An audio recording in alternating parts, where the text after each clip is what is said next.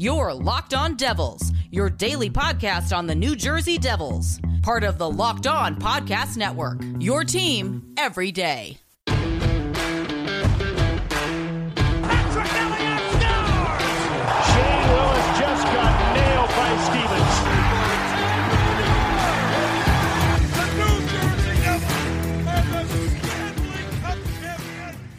Alrighty now, what is up, New Jersey? Welcome back to the Locked On Devils podcast here on the Locked On Network. I'm your host, college hockey play-by-play announcer, and also Devils writer for the Hockey Writers, Trey Matthews. And it's currently 8:01 p.m. Eastern Time, July 24th, 2021, at the time of this recording.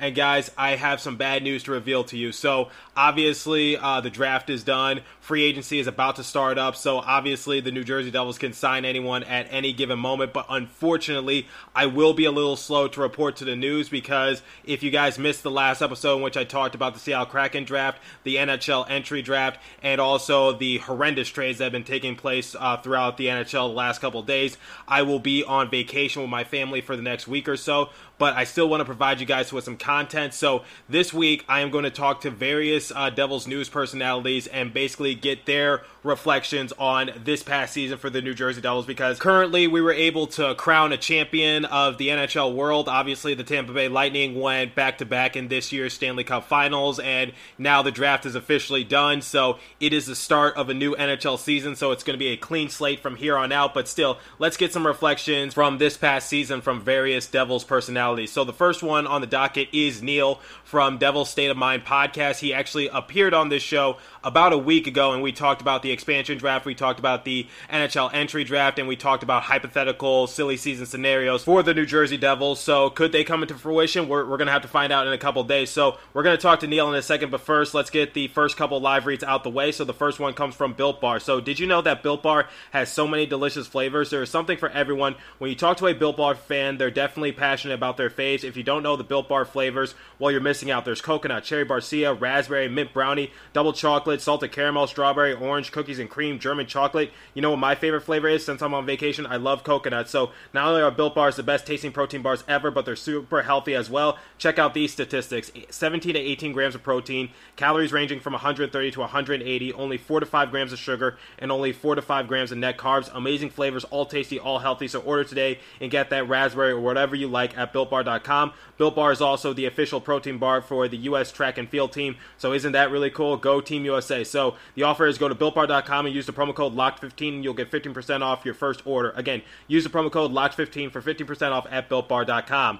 Now, if you are a betting person, please remember to gamble responsibly. But the second live read comes from Bet Online. So Bet Online is the fastest and easiest way to bet on all your sports action. The Olympics is in full swing. and You can track all the action at Bet Online. Get all the latest news, odds, and info on all your sporting needs from MLB, NBA, NHL, and all of your UFC, MMA action. Before the next pitch, head over to Bet Online on your laptop or mobile device and check out all the great sporting news, sign up bonuses, and contest information. Don't stay on the sidelines anymore. This is your chance to get into the game as teams are prepping for their country runs in the Olympics as we speak. So head to the website, use your mobile device to sign up today and receive your 50% welcome bonus on your first deposit. Bet Online, your online sportsbook experts. So uh, remember to use that promo code Locked On, and you'll get a 50% welcome bonus on your first deposit. So let's talk to Neil of the Devil's State of Mind podcast, and let's get his opinions on this past season for the New Jersey Devils. So basically, what I'm going to ask these Devils news personalities is like, you know, who was their rookie of the year? Who was their MVP? Who was their biggest surprise? We'll talk about disappointments. We'll talk about expectations from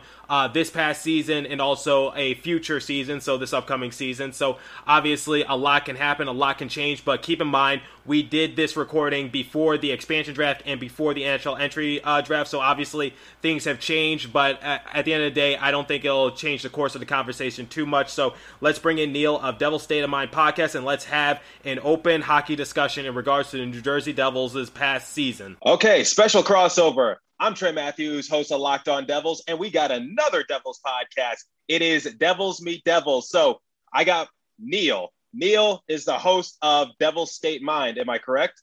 Devil's the Devil's State of Mind podcast, correct? And we've been talking for a while. We interact with each other on Twitter a lot, but I think it's about damn time that we did a crossover with one another, just feed off each other.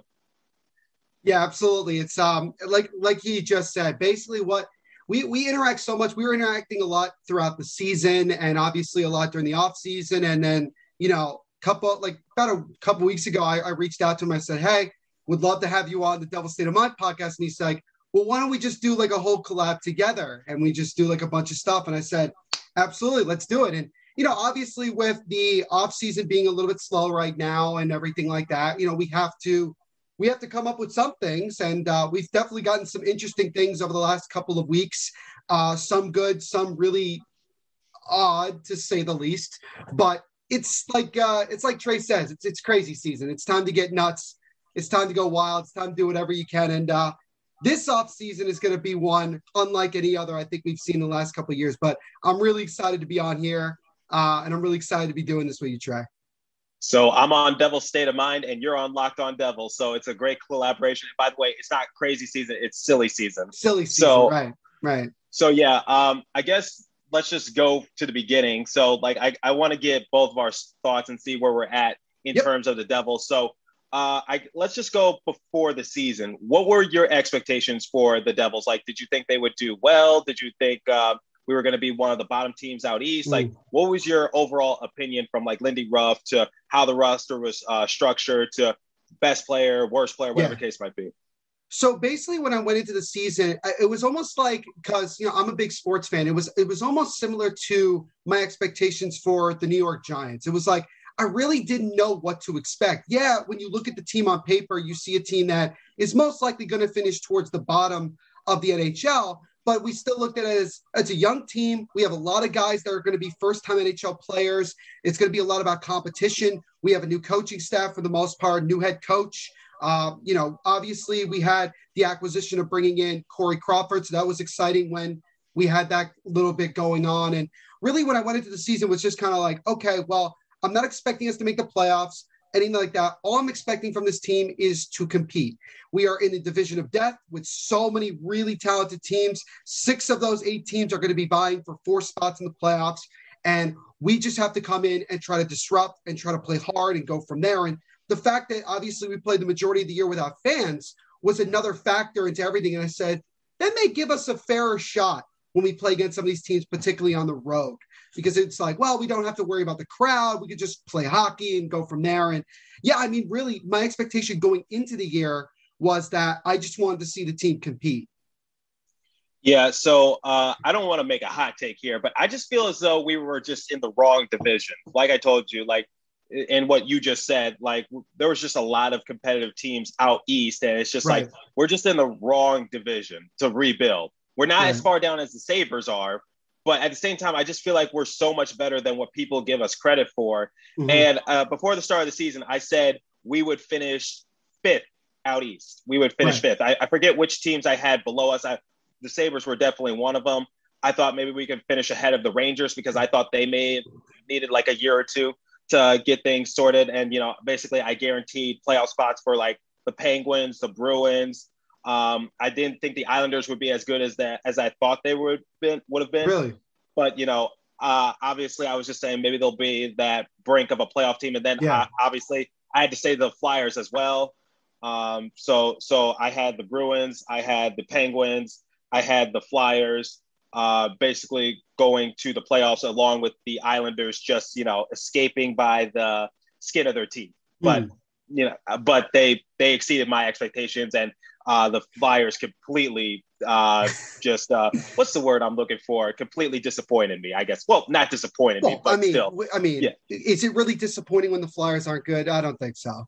No, no, no. But, it's it's great. It's actually just great it's great, but it's just like it kind of messes the groove up if I yeah. if that makes any any sense. So you know, those were teams I was guaranteeing into the playoffs, and I said we would finish fifth out east. We would miss the playoffs, but at the same time, we would make a huge step forward. Now, obviously, we finished second to last out in the division, but I still feel as though we still made huge steps forward, and we're finding our identity once again, which is yeah. something I think we've been struggling with. We've been struggling with finding our uh, identity. And I'll be honest, uh, going into the season, I was not a fan of Lindy Ruff because I felt like, and you know, the record can show this, is that he had a better record uh, early on in his career because remember the um, uh, the clutch and grab thing. Like you know, he was more he was more successful during that time period, which is why you saw more success. Right. But obviously, as the game changes, Mm-hmm. Um, you know, it, it, just seems like he wasn't adaptable, and it just seems like why are we bringing in an old coach who yeah. uh,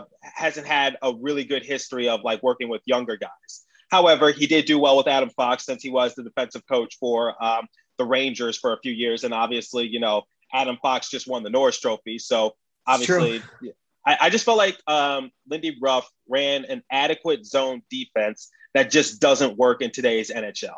If if if if I'm being honest, so yeah, uh, my expectations for Lindy Ruff were low, but my expectations for the team was relatively high because I just thought the players will do better, um, you know, without him or that kind of thing.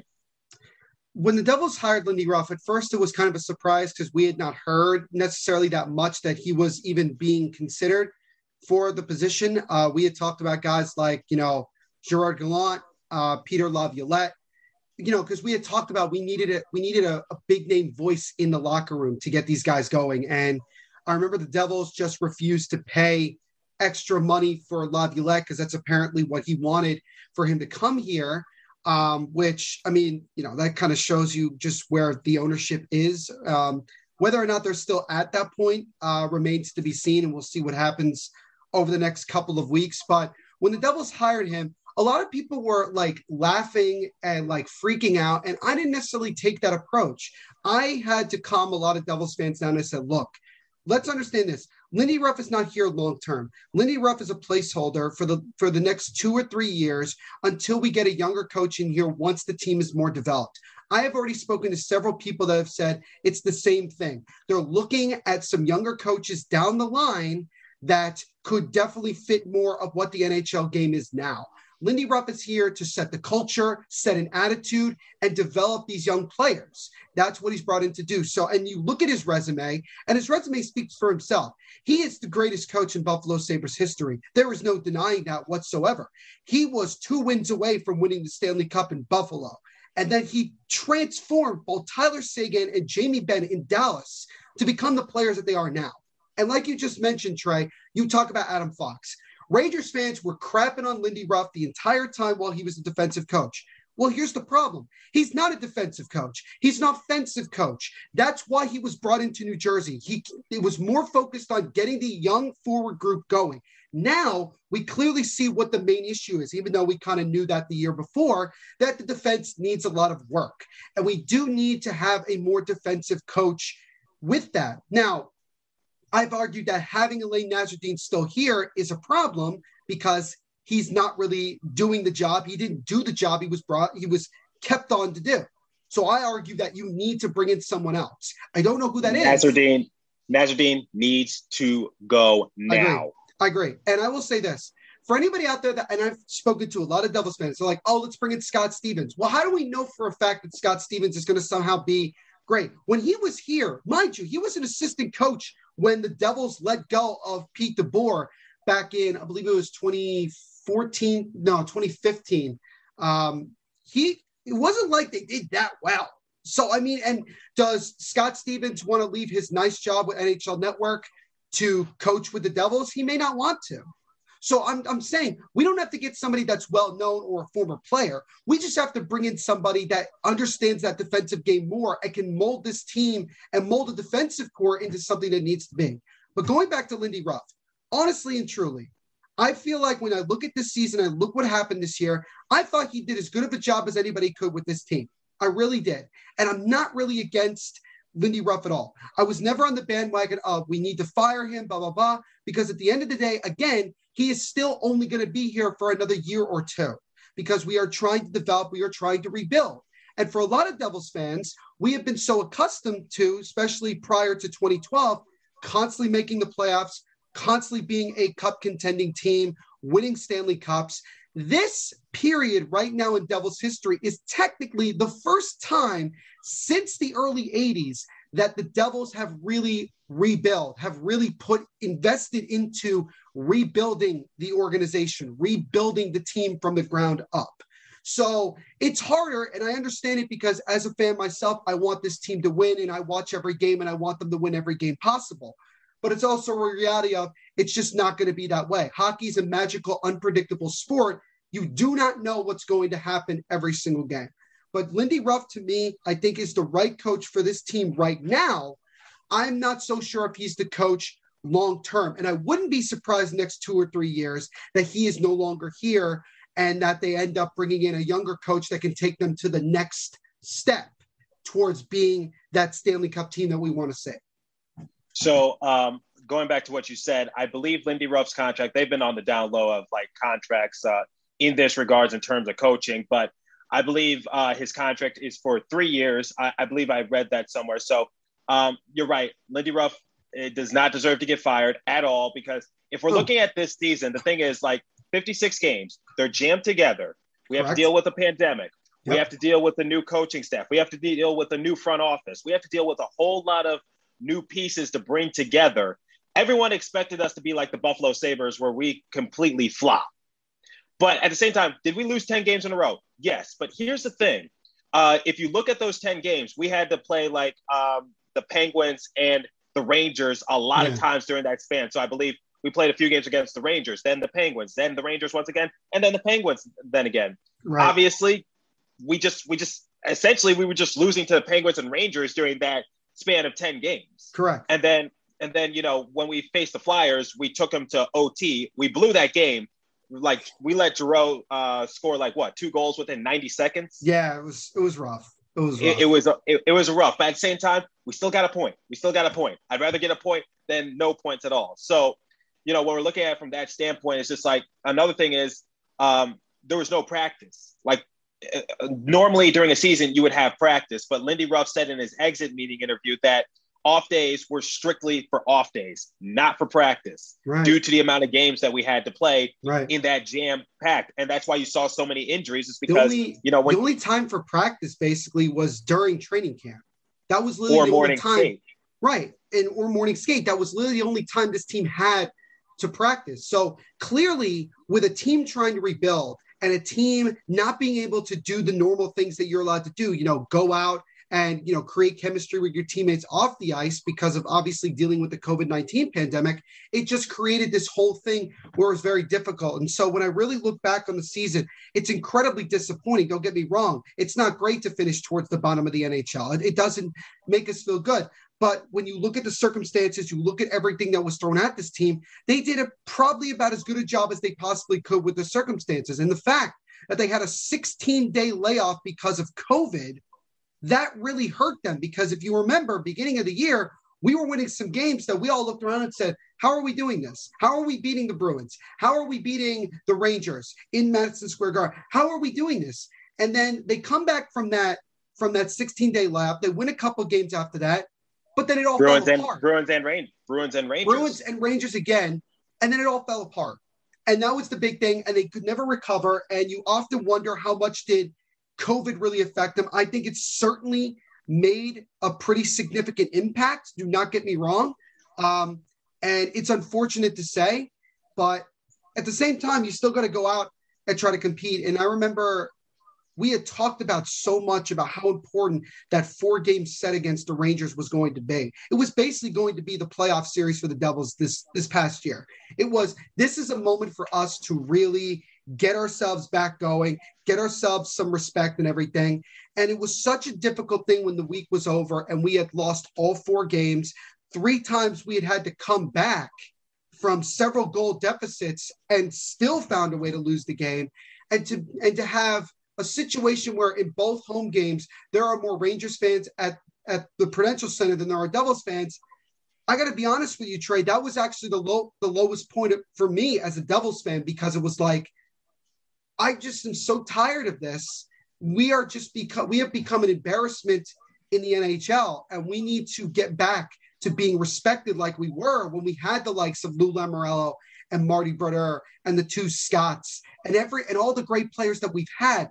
We want to get back to that respectability. And I'm just hoping that since if that really is rock bottom, then there's no way, there's nowhere to go but up from here. And this is why this offseason, as we've talked about so many times, is so vital to taking this team to the next step of being competitive and making a run at least at trying to get a playoff spot and not finishing towards the bottom of the NHL.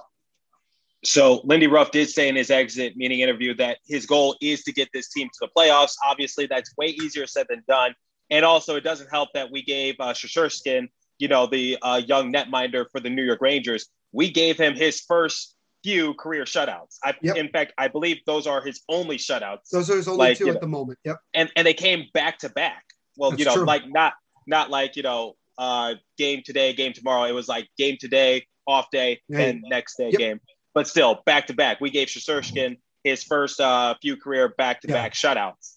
That was also very frustrating because I'm just Yeah. like, okay, one time, fine, but back to back, come on, guys, we're better than this. And Yes. you know the, the, the way you said it just how how are we going to improve? Well like i told you we, we have money. We do have money. And we have a lot of money. It- the question- it- it's just going to be a matter of who do we spend it on? Because obviously you know on my show i've been talking a lot about silly season like we uh, talked about at the beginning of Yep. the show just just overall like certain circumstances that could potentially happen Mhm. obviously when i do silly season they're not really meant to be taken seriously it's just more of you know for fun and hypothetical scenarios just Yep. based on CL reports so obviously recently i talked about mackenzie blackwood potentially being traded and i just said that Oh. will never happen never happen Yeah. that would be stupid Yep. um you know i talked about maybe potentially uh, alexander ovechkin coming to the new jersey devils since he's an unrestricted free agent never gonna happen Never gonna Connor happen. McDavid, Connor McDavid Yeah, potentially no. be traded to the Devils could happen in theory, but will never ever happen. But Right. obviously, you know, before we get to the offseason, uh, let's just talk about, I guess, um, what we have now. So obviously, Yeah. we saw uh, Pavel Zacha improve. So Zacha Mm-hmm. was a part of probably one of the best draft classes in all of the last decade. Like Right. 2015 draft class, you got Jack Eichel, you have uh, Noah Hanifin, Mitchell Marner. Um, let's see who else. Connor Yeah. McDavid. Right. You have You- you- Mathew Barzal. You have Barzal as well. You have, uh, all Mikko those Rantanen. Mikko Rantanen as well. There's another one. So there's several. So that is regarded as one of the best draft classes since I believe what 2003 or something like that. Probably, yeah. Because 2003. all those guys, all those guys like were tops in scoring in the NHL right now. Like Marner, McDavid. McDavid just won the MVP.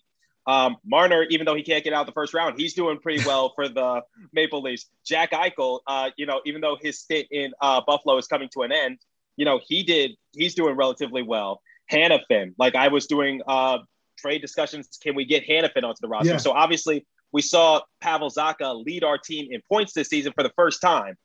However, here's the thing: it was not a lot of points. Like he had Right. 35 points this year, and um, obviously, you know, uh, when we're looking at that from a statistical standpoint, there's actually 93 players who had more points than him, and yet he led our team. So I it's mean, just like Yeah, go ahead. so it's just like so it's just like um, my overall idea for you is like who do you think was like the biggest surprise or who was like the MVP of our team this year?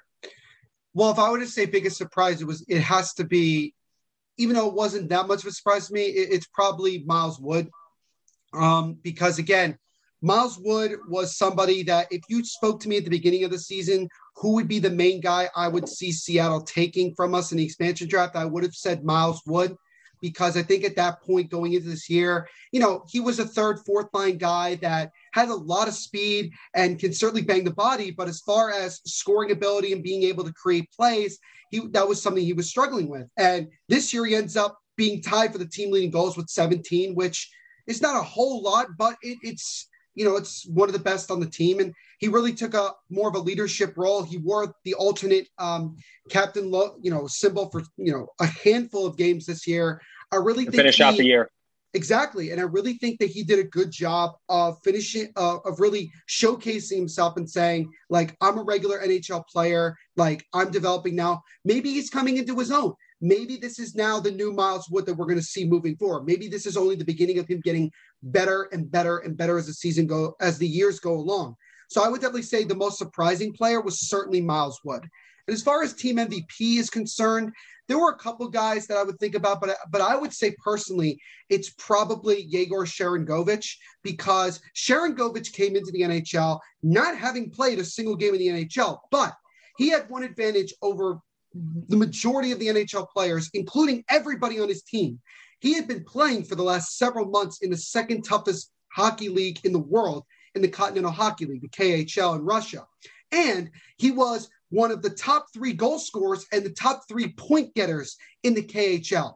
Mind you, this guy isn't even 20 years of age. So he comes in and he lights it up right away. His first NHL goal, game winner in overtime against the Bruins. He he really surprised me in the first game. He had like seven or eight shots on goal, and I'm like, I haven't seen this consistent amount of shooting on net since like Ilya Kovalchuk. That to me was something that caught my eye. Now, is it is it a coincidence that he's also wearing 17? Maybe it is. Maybe it isn't. Who knows? But to me, Sharangovich was one of the most consistent players on this team from the first game to the last game. Even when he wasn't scoring, he was still taking shot after shot after shot and constantly looking to score. And he had some games where it was phenomenal. And I really would have loved to have seen him reach that 20 goal plateau. But obviously, he kind of struggled towards the end. But he had a couple of really good games, two goal game against the Flyers. I really thought he had, he was going to get himself a hat trick, and I thought he did. But the post was not kind to him. But he really developed himself into a guy that's not only going to be an NHL regular, but is a top six winger. He's a guy that's definitely going to be on our top six moving forward. And I think he has either one year left on his contract or is an RFA at the moment. I don't know for a fact, but he's certainly going to get a decent amount of money moving forward because of the production that he had this year. And hopefully he can take what he did in a very short 52 game season and really take that next big step in his development into a full 82 game season, which I think is something that is going to really happen moving forward for him. So, my biggest surprise was Miles Wood. My team MVP is Yegor Sharangovich.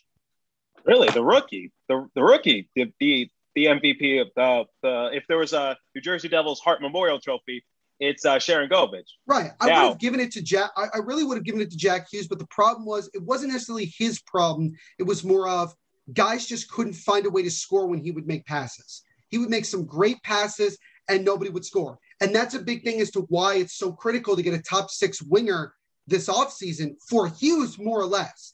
Nico will obviously benefit from it as well, but certainly Jack Hughes' numbers will elevate a lot more once he gets a guy that can score along with him and be consistent. And we have to find a way, and I think this has to come from coaching. We have to find a way to have these guys make crisper passes. I've seen so many teams, like look at Tampa, even look at Toronto to an extent. They make crisp passes that get right to the player. It doesn't hit off their stick. They don't whiff at it. It's it's it's firm. It's right to them. It's it's it's exactly what we need. And that to me is something that I want to see this team work on in the offseason and obviously in training camp moving forward. And getting a top six winger for Jack Hughes is important. But, you know, Jack Hughes took a step and it's good. Um, but Sharangovich to me was the most consistent player. And that's why I gave Sharangovich team MVP. Now, who's my favorite player again? Your favorite player? Oh, geez. Um, Sharon, uh, is it Jack Hughes? You literally just said his name like a few minutes ago. You yes. Come on, man. I always tweet at you saying that's true. Who's my favorite player? I, I always like yeah. guys. If you don't follow me on Locked On Devils, like sometimes I rename uh, my Twitter handle to Locked On Sharangovich because Sharangovich is just my favorite that's player. True. Now before yeah. now before anyone comes at me, I say Igor Sharangovich because that's how you would say in Belarus. It's like how I don't say Jesper Bratt. I say Jesper Bratt. So before anyone comes at me who has never listened to my show, that's I say Igor Sharangovich because if you look at his Twitter, he actually spells it E G O R. Yeah, Igor. That's I how you say it. Saying it his... properly too. I I have to do the same thing. I'm trying to. I it's it's it's it's so interesting. Like it's the same thing with Janne Kuokkanen. Like I've heard people say Kuokkanen. Some people have said Kuokkanen, and I'm like, it's got to be one of them, right? It can't be. It can't be both. Like I would prefer to obviously ask Yanni himself ask him how to correctly pronounce it, but uh, I don't have that much clout just yet. But we're we're making progress.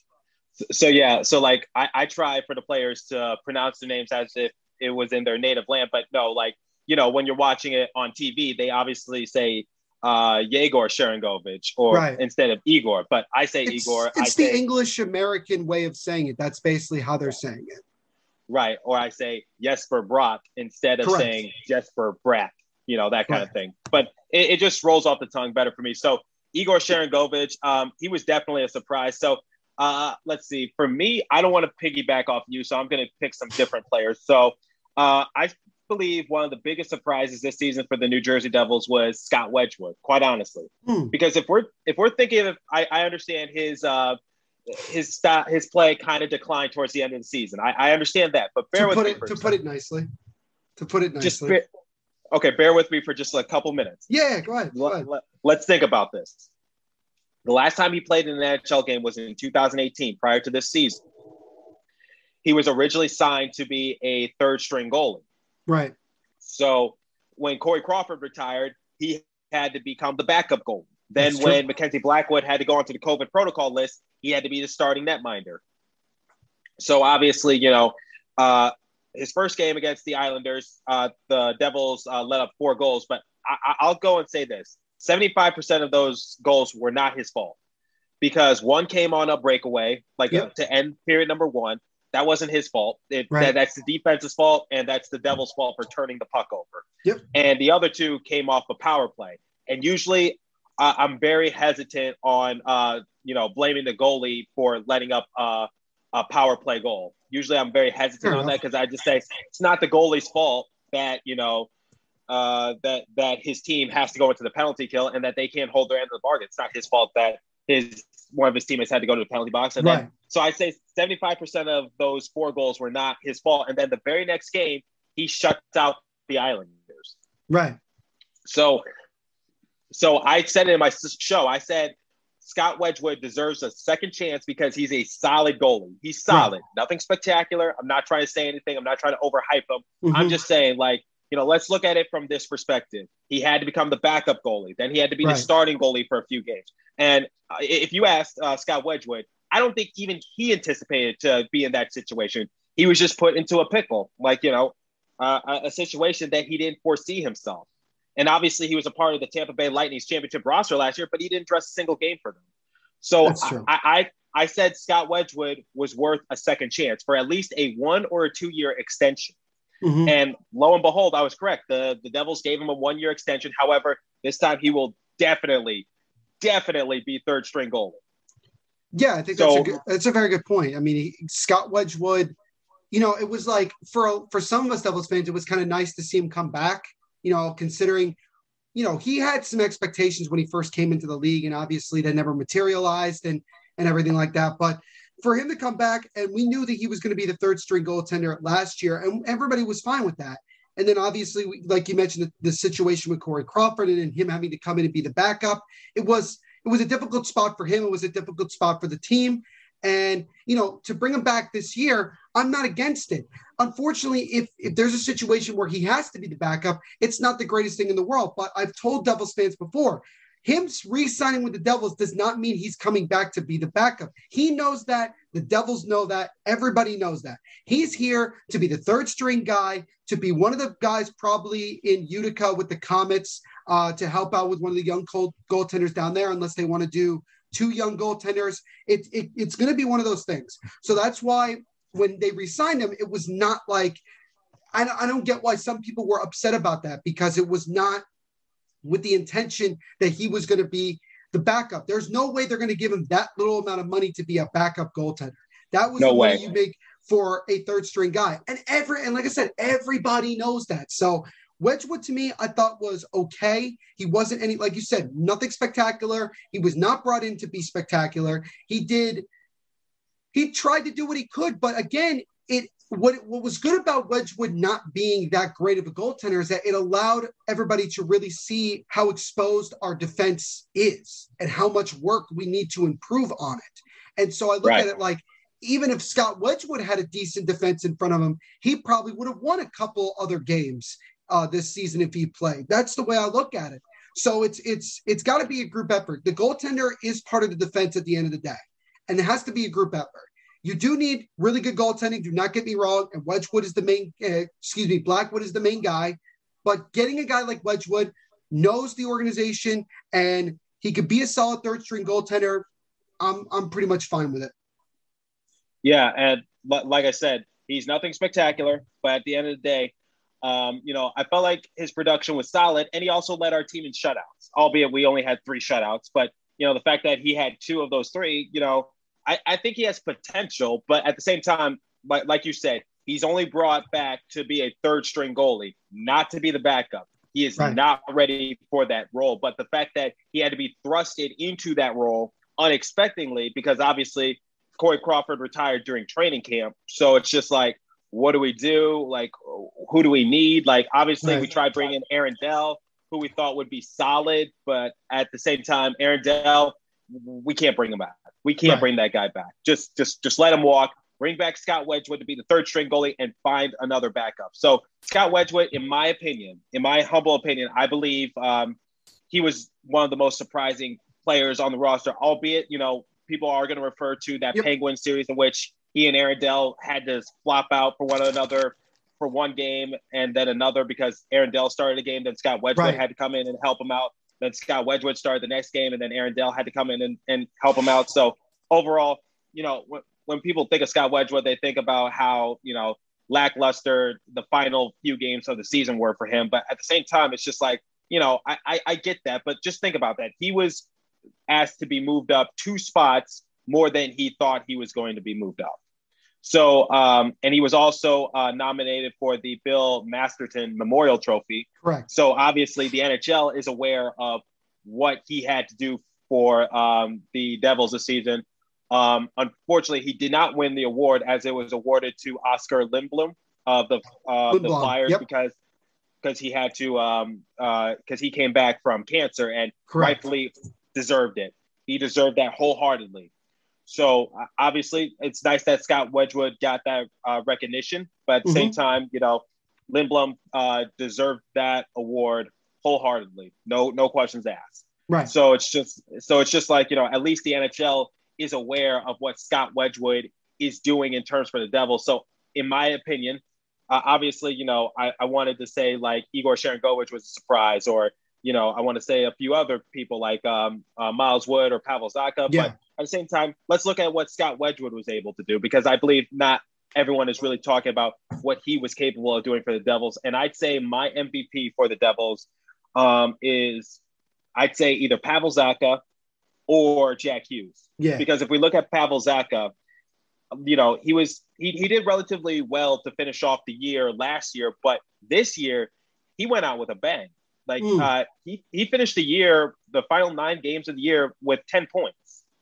So, and also our power play. How good was our power play, Neil? I'll let you answer that. Uh, In in was, in um, five five words or less, and also FCC friendly. oh, okay. Um, putrid, to say the least. I would probably say it that way. It was. Um, I've never seen a team be have so much difficulty shooting the puck, um, especially with a one man advantage, sometimes two man advantage, uh, than this team this past year.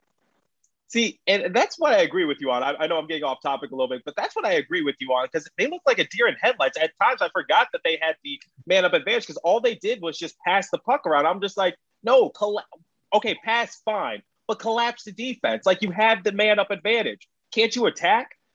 And and you know when they're on the penalty kill, they don't know how to clear the zone. So it's just Right. like you know, so so you know, I'm glad we're on the same page in that regards. But who is the one um, lone star for the Devils on the power play opportunity? Who led our team in power play points and power play goals? It was Pavel Pavel Zacha. Zaka.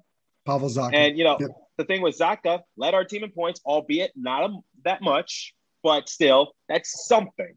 We're, we're starting to see the improvement. And right. I don't know if you agree with me on this uh, or not, but I wrote something for the hockey writers and I said Pavel Zacha deserves more appreciation and respect. And a lot of people were like, yeah, no, no way. But I'm just like, come on, be patient. Can he be a late bloomer? Sure. Will he be like Connor McDavid? Absolutely not. Will he be like Jack Eichel? No. Marner? No. He- He'll be none of that. right. But I, I get that. But I don't think he's a bust. I, I, I get he was drafted sixth overall. I get that, you know, he didn't really amount to, you know, the other players from his respective draft class. But, you know, him being a part of, you know, the, the best draft class, um, you know, since 2003 doesn't really help his case. And like, look at the past few draft picks, um, you know, this past season, it's Lafreniere didn't do well in his first year.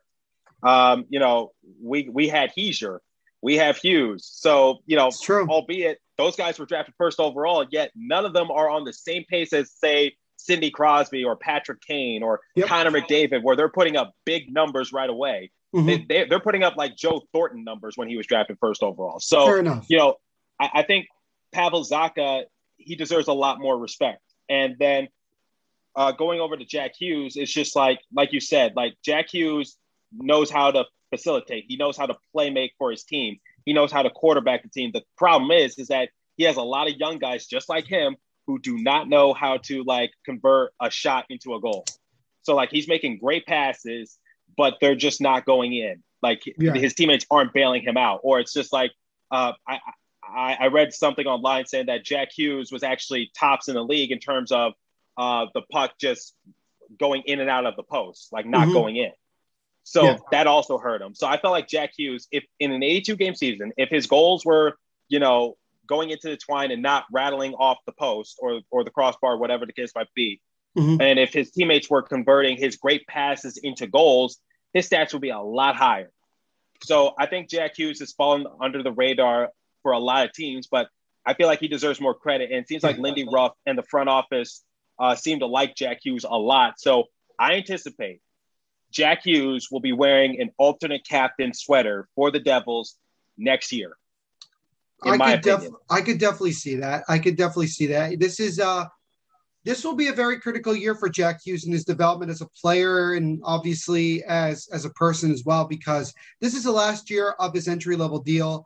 Um, there's going to be pressure on him to take another step towards becoming that you know um, fully molded number one overall pick that we got a couple years ago. And again, the Devils are certainly going to try to go out and get him some help and really try to help this team in general just be a lot better. And I think that now with the experience that Jack Hughes has had through two years with some of these guys, with, with some of these guys, and now even even though he's pretty much in the same age group as the majority of these guys, he's still technically one of the veterans of this team. So I, I could definitely see your point, Trey, with Jack Hughes being an alternate captain moving into next year. I mean, hell, Nico Hischier is a captain, is the captain of this team, and he's not that much Head older captain. than than Jack Hughes. So I wouldn't put it past it. Um, we'll we'll see what happens, but it, I wouldn't be that surprised if that was the case. Yeah, and also I don't know if you read this or not, but uh, apparently he was mentoring people like Sharangovich and Kuokkanen, and they had great years this year, and they were the top line to finish off the year. Uh, the kid line, youth line, whatever you want to call Right. it, but you know, uh, he was leading that team. He helped Ty Smith, and Ty Smith was in the top ten in um, uh, the Calder uh, voting, Calder along yep. with along with Sharangovich. Yep. And I'm surprised, I'm surprised Sharangovich got uh, one second place vote and Ty Smith didn't get any. That that that has to be someone who's closely associated with the Devils. I feel like that's more of a of a forward bias type of voting than really anything else. It's harder to, especially as a defenseman, it's harder to to win necessarily rookie of the year because unless you do something like you know what Quinn Hughes did or Cale Makar did, um, you're not going to get as as noticed basically. So I, I can understand in a way. It's certainly kind of nice to see somebody like Sharangovich get some voting like that. But yeah, no, it's a it's a good point that Ty Smith didn't get more voting. I would have liked to have seen that. But again, also weird how um, Sharangovich finished higher in the Calder voting than Ty Smith, yet Ty Smith made the all rookie team. So that was kind of, again, kind of a weird way of voting, but I guess maybe that was uh, that was consolation for not getting more second place votes uh, for Ty Smith. But yeah, no, Jack Hughes, I think, is going to go into this next season in a more leadership role. And again, remember, Fitzgerald said this team is going to be built around Nico Hischier, Jack Hughes, Ty Smith, Mackenzie Blackwood. Jack So knows- that so that post uh, you posted just a couple days ago about um, Mackenzie Blackwood potentially betraying. I, I just want to make it clear. He uh, Neil is not at fault here. He was just relaying information that I was that he I was saw. just relaying it. Yeah, it was from it was from Puck Empire on Instagram. Some of you definitely, I know for a fact, uh, follow it on Instagram. And like I said, I've said it several times on social media. I'll say it here. The thing about it is that Puck Empire usually shares rumors that are shared by other people. You know, other you know reporters, Elliotte Friedman, Sean Murphy, guys like that. They don't necessarily share things that say source Puck Empire. So this seems more like a the sources do trust me type of you know report so it was kind of a thing where it's like i'm sorry what I didn't make a, I didn't say anything else other than that. All I just said was, excuse me, what? And, you know, it, it's something that, you know, just needed to be shared. And, you know, I get that people are upset and I'm not offended if people want to assume that I was the one that threw this out here. I mean, I didn't. I just shared it, but I can understand it. But again, I told everybody I could, please take this with a grain of salt. There is very little to no evidence that the Devils are even thinking about this. And some people did mention the fact that at one point, Mackenzie Blackwood had to be stopped by his own team because he was working out so much. He was actually being told to stop and slow down and take. I've never breaks. heard that ever. And that's the thing that people don't understand. So when they say the Devils are upset with his work ethic, it's like unless they're upset that he works that he works hard too much, I don't really know what exactly people are talking about. So guys, it's a it's it has nothing to do with anything. It's not there's no substance to it because it defeats the whole point of what we're trying to do here. We are trying to find a goaltender to be with Blackwood, not to replace Blackwood. Because unless we're getting Andre Vasilevskiy or somebody like that, it's not going to happen. So don't worry about it. Relax. I understand that it's been tough since Marty Brodeur retired that we haven't been able to find that consistent goaltender. Maybe we take it for granted, but Blackwood is a solid young goaltender and he still needs to have a decent defense in front of him and he'll be good to go. So, guys, just relax. It's not that big of a deal. It's just something I shared. I didn't come up with it. I don't know why anybody would come up with it. So, just relax, take a chill pill. Unfortunately, with how silly season has been panning out for a lot of these NHL teams, I wouldn't put it past uh, anybody in the Devils front office to possibly explore Mackenzie Blackwood. However, it's most likely not going to happen. But at the same time, I'm sure we were saying uh, some of those trade scenarios weren't really going to happen either. So uh, obviously, I don't want to talk about it. But Buchnevich uh, to the Blues, and then Ristolainen to uh, the Flyers, and then Nedeljkovic to Detroit Red Wings. I, I don't think anyone saw it coming, especially with what uh, each respective team was able to get in return for those great players. But anyway, let's hope it doesn't get to that point for the New Jersey Devils. But if it does get to that point, like I said, on vacation, so I'll be a little slow to report it. But anyway, as for today, that's about all the time I have for you guys today. Thanks for listening. Continue to stay safe and have a wonderful day, New Jersey. I will catch you guys in the next episode as we talk to another uh, Devils personality in the next episode. So stay tuned for that. Go Devils, and thanks for listening once again.